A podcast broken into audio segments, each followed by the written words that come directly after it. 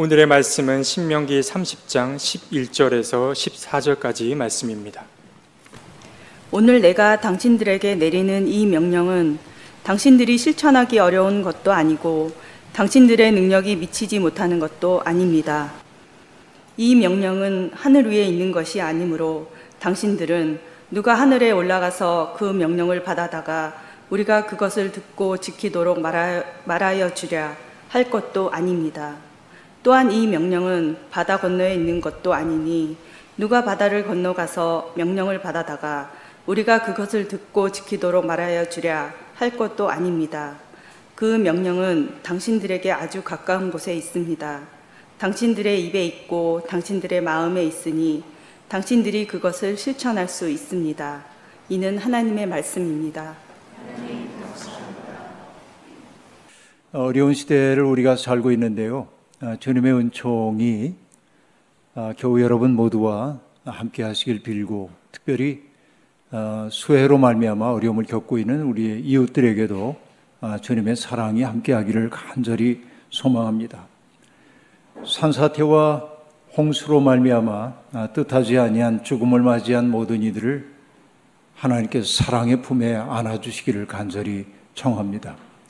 지금도 어, 비 피해를 막아내기 위해 안간힘을 다하고 있는 사람들 또 어, 불철주야 어, 피해를 줄이기 위해 애쓰고 있는 공무원들을 비롯한 관계자들이 지치지 않고 이런 일을 감당할 수 있도록 하나님께서 힘과 능력을 더해 주시기를 간절히 청하지 않을 수 없습니다.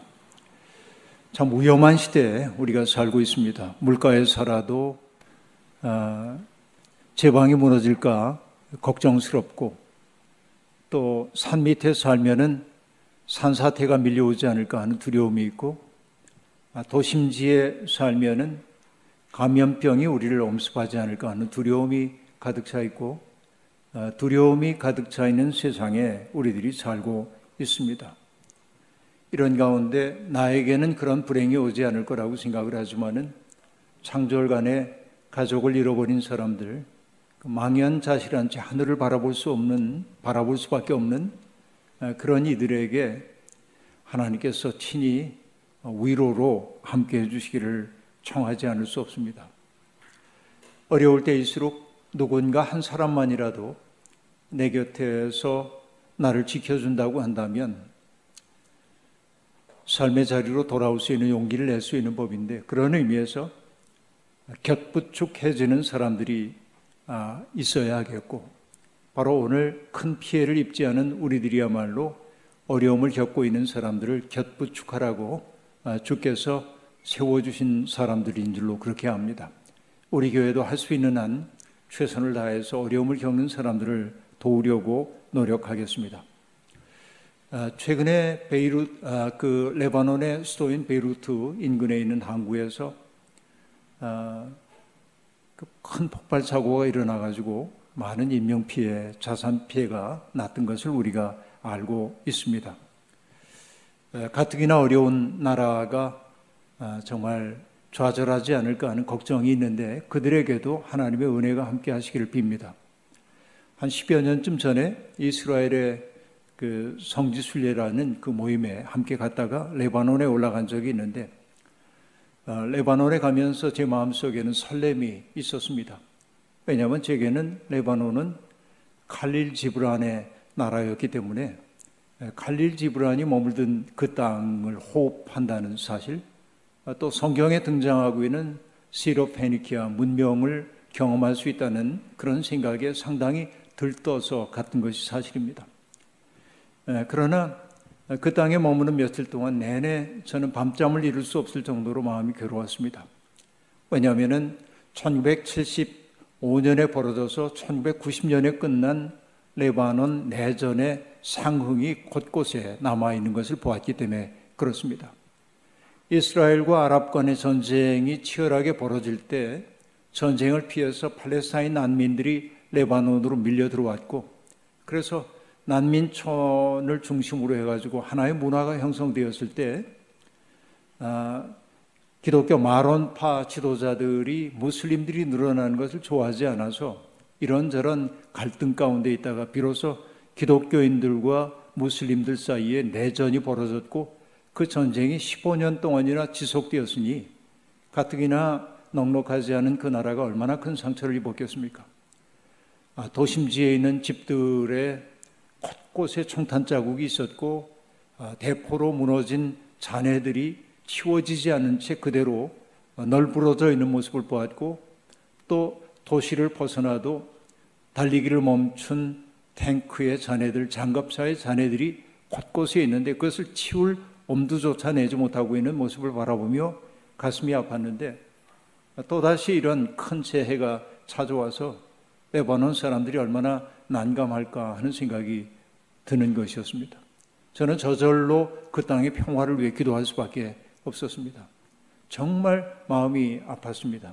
전쟁이라고 하는 게 얼마나 참담한 것인지 그대로 느낄 수 있었기 때문에 그렇습니다.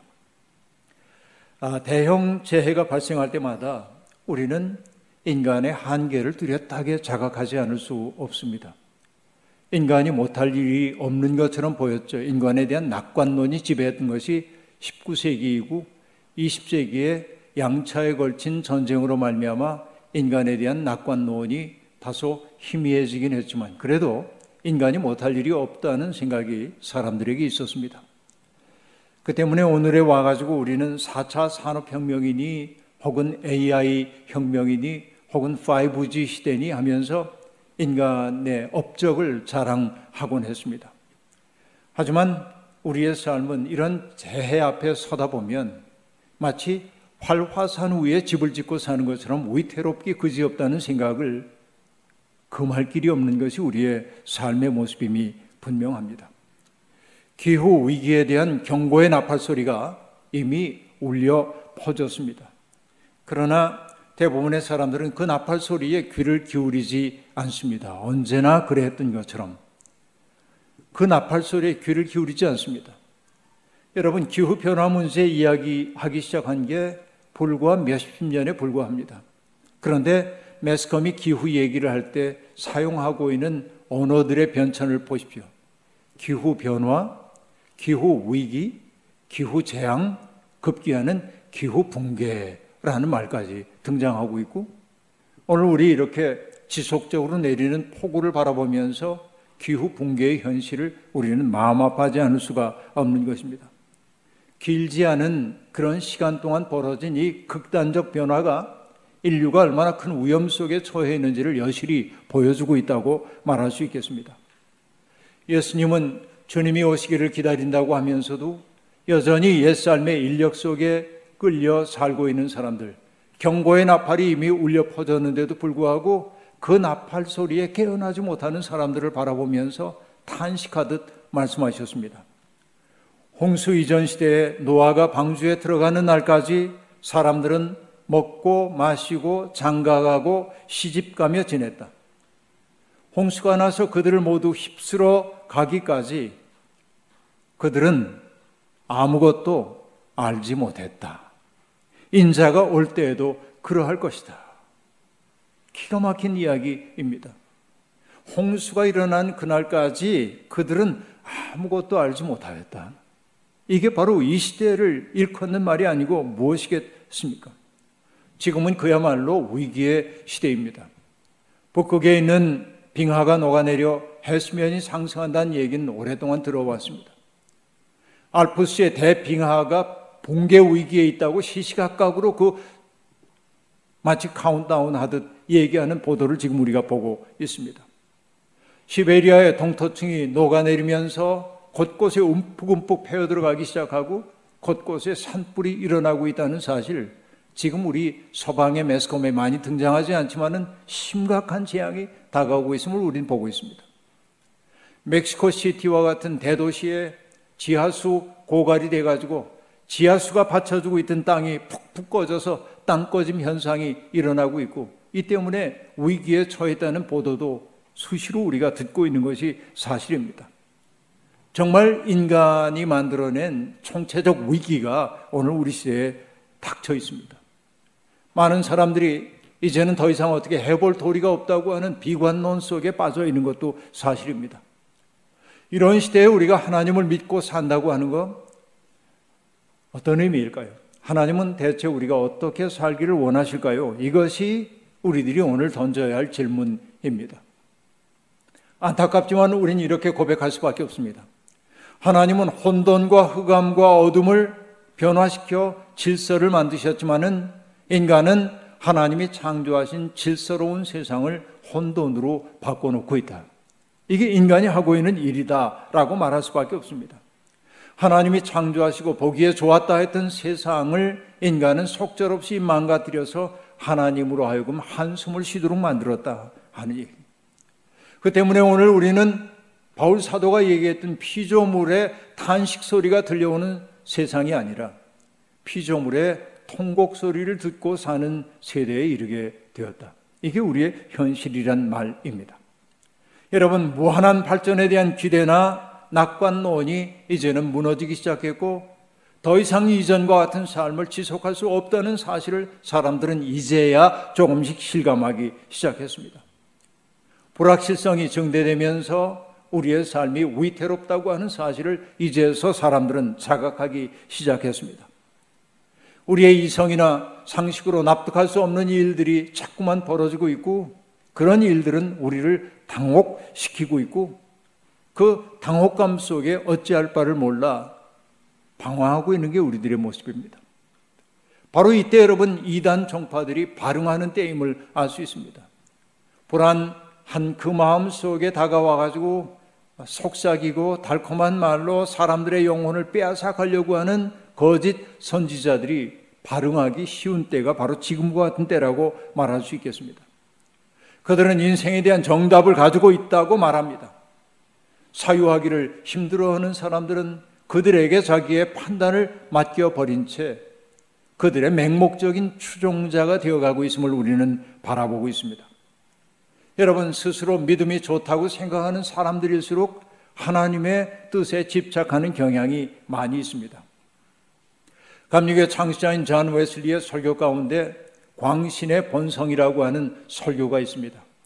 저는 이거 우리 감리교도들이 다 읽어야 하는 설교라고 생각을 하는데 광신하면 여러분 머릿속에 떠오르는 것들이 이미지가 있을 겁니다. 어떤 종교적인 열광, 인간의 보편적 상식과 어긋나는 어떤 그 종교적 열광에 사로잡힌 사람들이 먼저 떠오를 겁니다.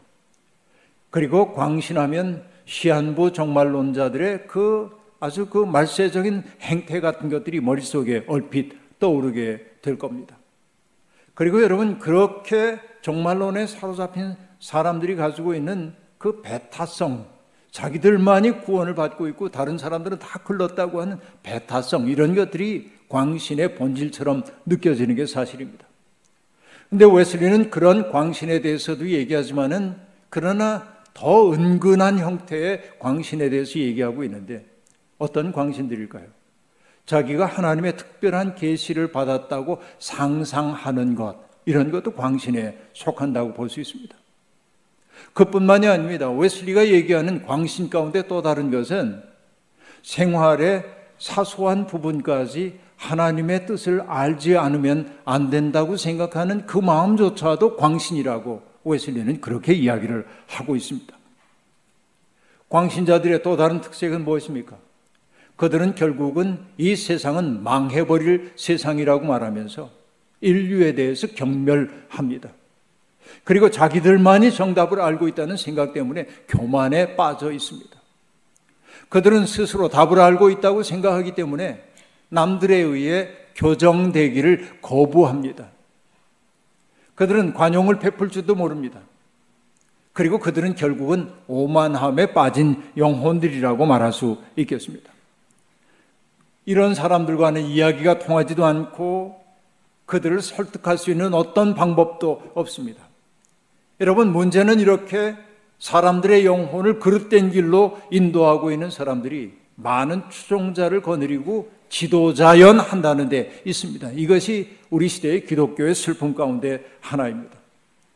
그런데 여러분, 그 본질을 해치고 해치고 보면 그들이 결국 하고자 하는 것은 뭐냐면 자기의 영향력 확대이고 그 영향력 확대 더 깊이 들어가 보면 경제적 이득을 얻고자 하는 그 추한 동기가 거짓 종교인들을 사로잡고 있을 때가 너무도 많다는 사실을 우리들이 눈여겨봐야 할 필요가 있습니다.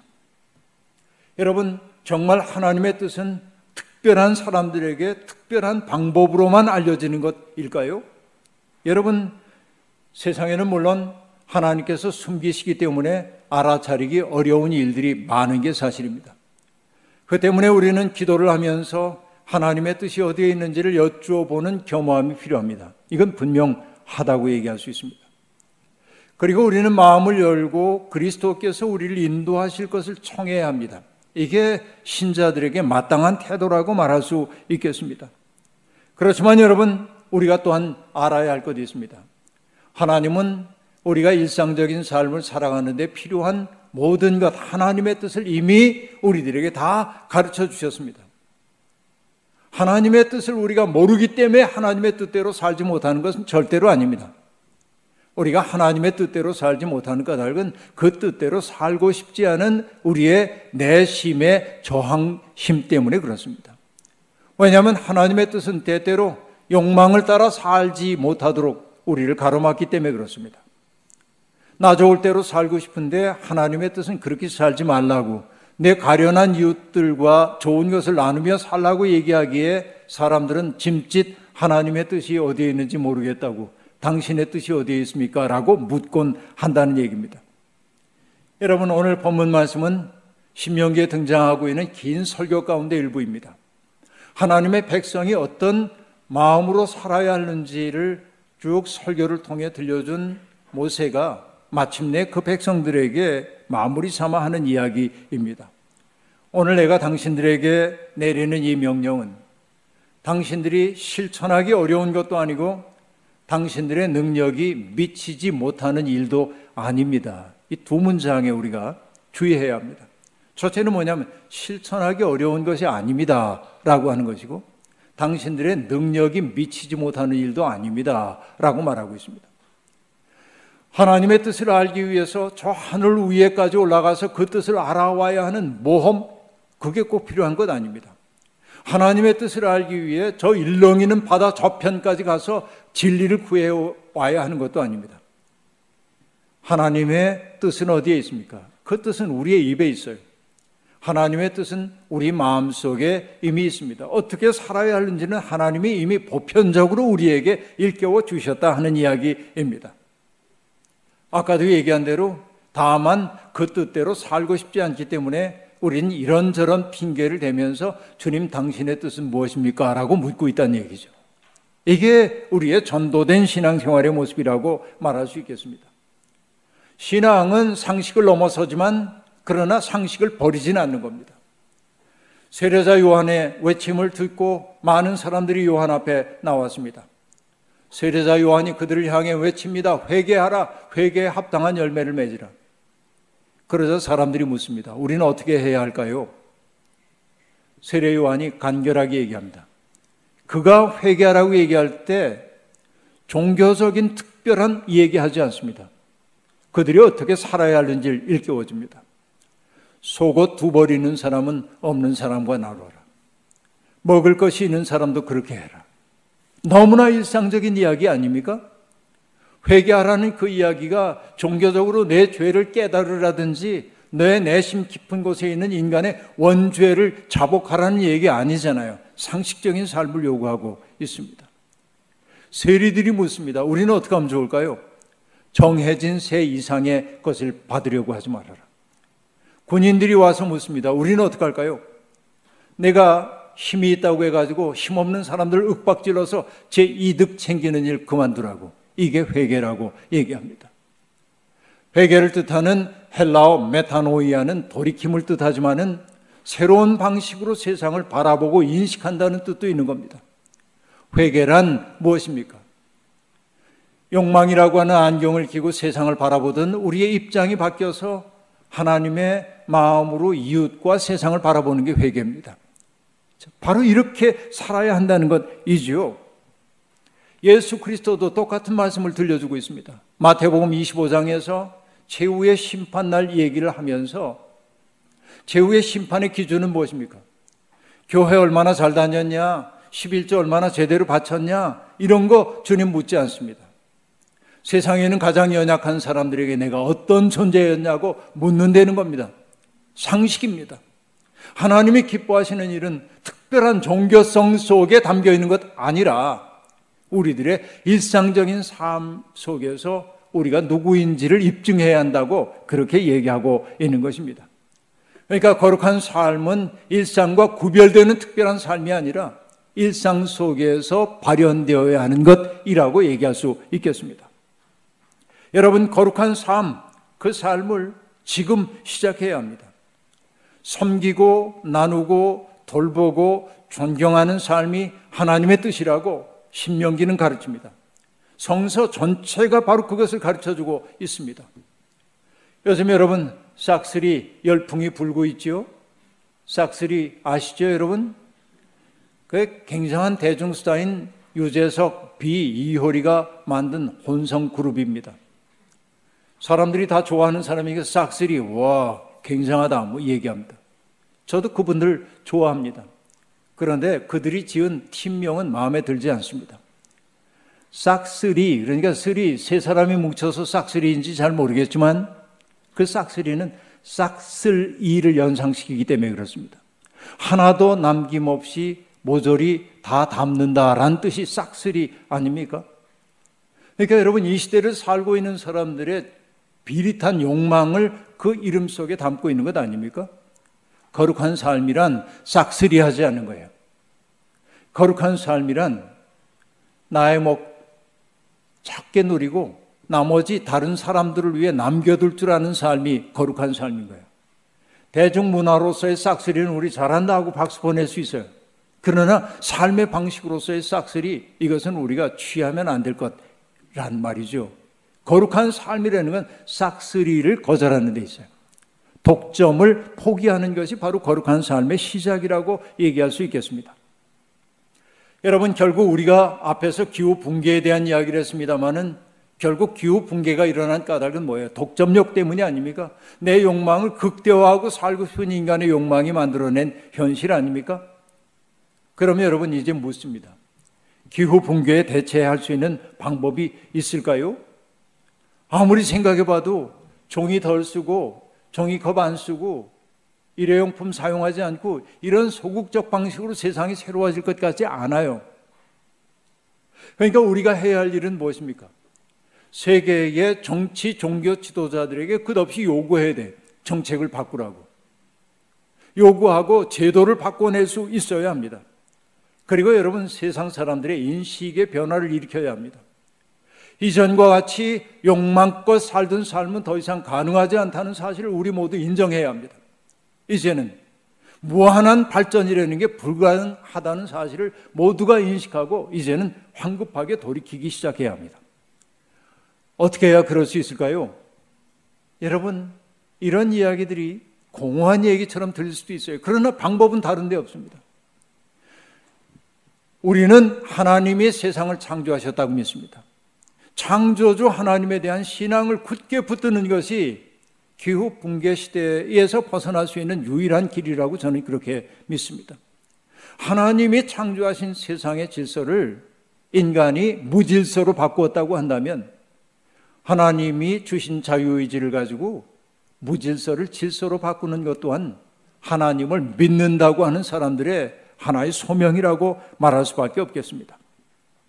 여러분, 하나님은 세상을 창조하시고 당신의 뜻대로 이루어진 세상을 보고 기뻐하셨습니다.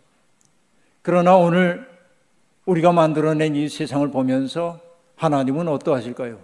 가슴 아프지 않을까요? 여러분, 창세기는 죄로 말미암아 낙원에서 쫓겨난 인간의 역사를 가리켜 뭐라고 얘기합니까? 인간의 악행이 증대되는 일로 여기고 있음을 볼 수 있습니다.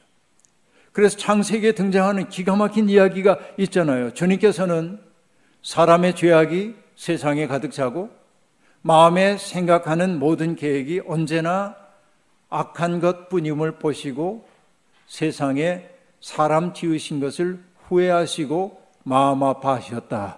그렇게 말하잖아요. 사람 지으신 것을 후회하시고 마음 아파하셨다.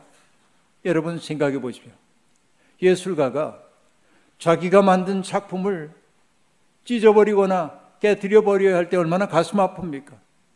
하나님은 당신의 걸작품인 인간을 스스로 부정해야만 한 그 상황 속에 있었던 거예요. 그게 하나님의 마음을 아프게 했어요. 여러분, 우리가 정령 하나님을 믿는 사람이라면 하나님의 이런 마음 아픔에 절절하게 반응할 수 있는 사람이어야 합니다. 이제는 돌이켜야 합니다. 자유의지를 가지고 하나님의 세상을 망가뜨린 것이 인간이라면 그 자유의지를 가지고 하나님의 세상을 아름답게 되바꿔 놓는 이 일에 헌신해야 하는 게 우리들의 책임이라고 말할 수 있습니다.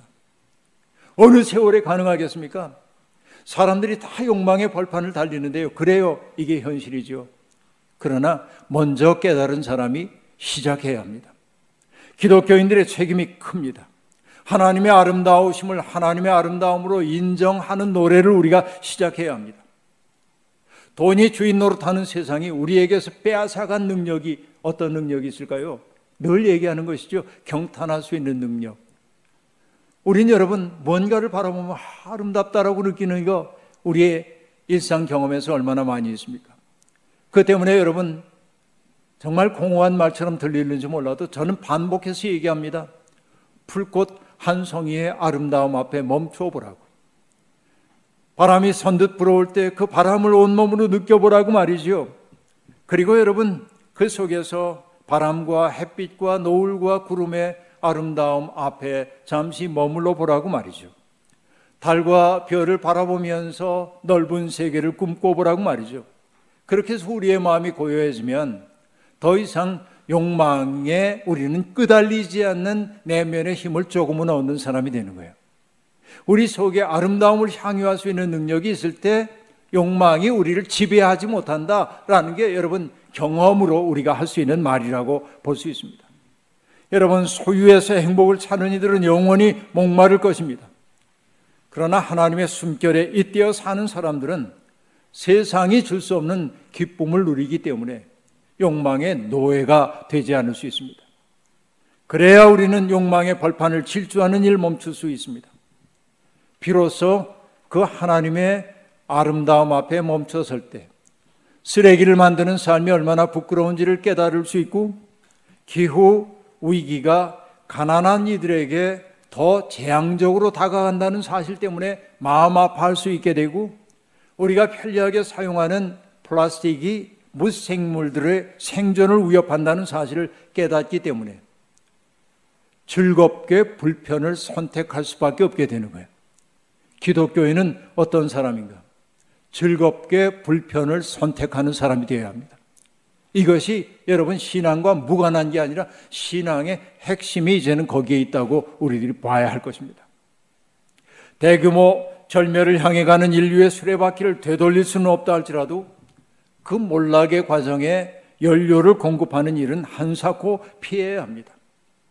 코로나19로 모든 사람들이 마스크를 쓰고 있는 것처럼 이제 이게 일상이 된 것처럼 여러분, 우리들 이제는 불편하고 소박한 삶을 우리의 일상의 삶으로 받아들여야만 합니다.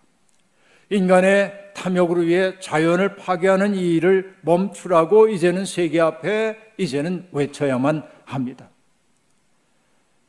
여러분, 10대들이 자기들이 살아야 할 세상 생각하는 게 기가 막히잖아요. 10대들이 기후 붕괴의 문제를 막기 위해서 세상을 향해 위선을 그치라며 외치기 시작했습니다. 며칠 전에 외국의 만평 하나를 봤습니다. 나이 든 세대가 젊은이들을 바라보고 있는데 젊은이들은 물속에 잠겨서 손만 이렇게 나와 있어요. 구해달라는 겁니다. 우리 다 죽게 됐다는 겁니다. 어른들이 뭐라고 얘기합니까? 아, 젊은이들은 대단해. 그러면서 다가가서 그 손에 하이파이브를 하는 거예요. 여러분, 이러면 안 되잖아요. 여러분, 바로 이런 얘기입니다. 10대들의 환경운동을 대하는 기성세대들의 태도, 너희 참 대단해. 그러면서 이 세상을 바꾸기 위해 노력하지 않고 그들이 살아갈 세상을 아름답게 바꿀 생각이 없는 거예요. 그래서 여러분 환경운동가들이 늘 하는 얘기입니다만 오늘 우리의 선택은 우리 후손들 7대의 후손들이 살아갈 세상을 염두에 둔 선택이어야 한다. 그래도 여전히 내가 이렇게 살 수 있을까 묻고 또 물어야 한다는 얘기입니다. 세상에는 할 수 있기 때문이 아니라 해야만 하기 때문에 해야 할 일들이 있습니다. 그 일을 하다가 우리는 실패를 경험할 수도 있습니다. 그러나 우리는 실패하지만 하나님은 실패하지 않으십니다. 생명의 주인, 역사의 주인은 하나님이심을 믿기 때문에 그렇습니다. 오늘 우리가 생명과 평화의 씨를 뿌리다가 그것을 누리지 못하고 산다 할지라도 그 싹이 발하여 나무가 되고 숲을 이룰 때 우리의 후손들이 아름답게 살 수 있다면 우리는 마땅히 해야 할 일을 했다고 말할 수 있을 것입니다. 오늘 본문은 하나님의 뜻이 우리의 입에 있고 우리의 마음에 있다고 실천하려고 마음만 세우면 된다고 어려운 것 아니라고 얘기했습니다. 그렇습니다. 하지만 우리는 이 상식에만 기대어 살아서는 안 되고 한 걸음 더 깊이 들어가야 합니다. 그것은 무엇입니까? 십자가의 사랑과 신비를 붙드는 일입니다. 주님의 십자가는 한마디로 얘기하면 뭡니까? 너를 살리기 위해 나를 희생하는 삶이죠. 고난의 신비가 십자가죠. 오늘 우리는 십자가를 붙들고 사는 사람이라고 한다면 정말로 다른 사람들을 살리기 위해 오늘 기꺼이 불편을 감수할 수 있어야만 합니다. 오늘 우리가 교회에서 드리는 예배가 진실한 것은 일상의 자리로 돌아가서 우리가 이웃과 더불어 사는 삶의 모습을 통해서만 입증되는 법입니다. 교회 안에서만의 거룩함이라고 하는 것은 진정한 거룩함이 아니라고 하는 이야기입니다. 비록 서 있는 삶의 자리는 달라도 우리는 깊이 연결되어 있습니다. 청파교회에 속해 있는 지체들이 세상 곳곳에 흩어져 살면서 저만치에서 등불 하나 밝혀 올릴 때 우리는 저만치에 반짝이는 등불을 바라보며 어둠을 이겨낼 힘을 얻게 되는 겁니다. 우리가 그렇게 등불을 밝힐 수 있는 힘은 어디에서 생깁니까? 하나님 나라가 도래하리라는 소망 때문입니다. 하나님 나라를 향한 순례자라고 하는 우리의 정체성이 우리를 하나의 끈으로 묶어주고 있습니다. 그리고 이 꿈은 결코 허망하지 않습니다. 오늘도 내일도 우리의 일상에 하나님의 마음을 끌어들이며 사십시오. 주님은 우리를 통해 세상을 정화하려 하십니다. 그 꿈을 함께 꾸며 생명의 노래, 평화의 노래를 부르십시오. 사람들이 우울에 빠져가지고 노래 부르려 하지 않은 그곳에서 생명과 평화의 노래를 부르십시다.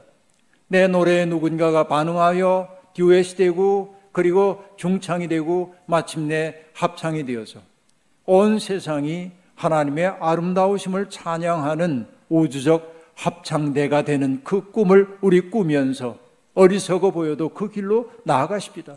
바로 이것이 주께서 우리에게 요구하는 삶입니다. 여러분에게 주어져 있는 삶의 자리가 어디든 그곳에서 생명의 노래 부르십시오. 따라 부르겠습니다. 저도 앞장서 부르겠습니다. 함께 노래하십시다. 그래서 우리 생명의 하나님, 그 하나님에 대한 영광을, 영광을 돌리는 삶을 통하여 세상을 정화할 수 있는 우리가 될 수 있기를 주의 이름으로 축원합니다. 아멘. 주신 말씀 기억하며 거듭의 기도 드리겠습니다.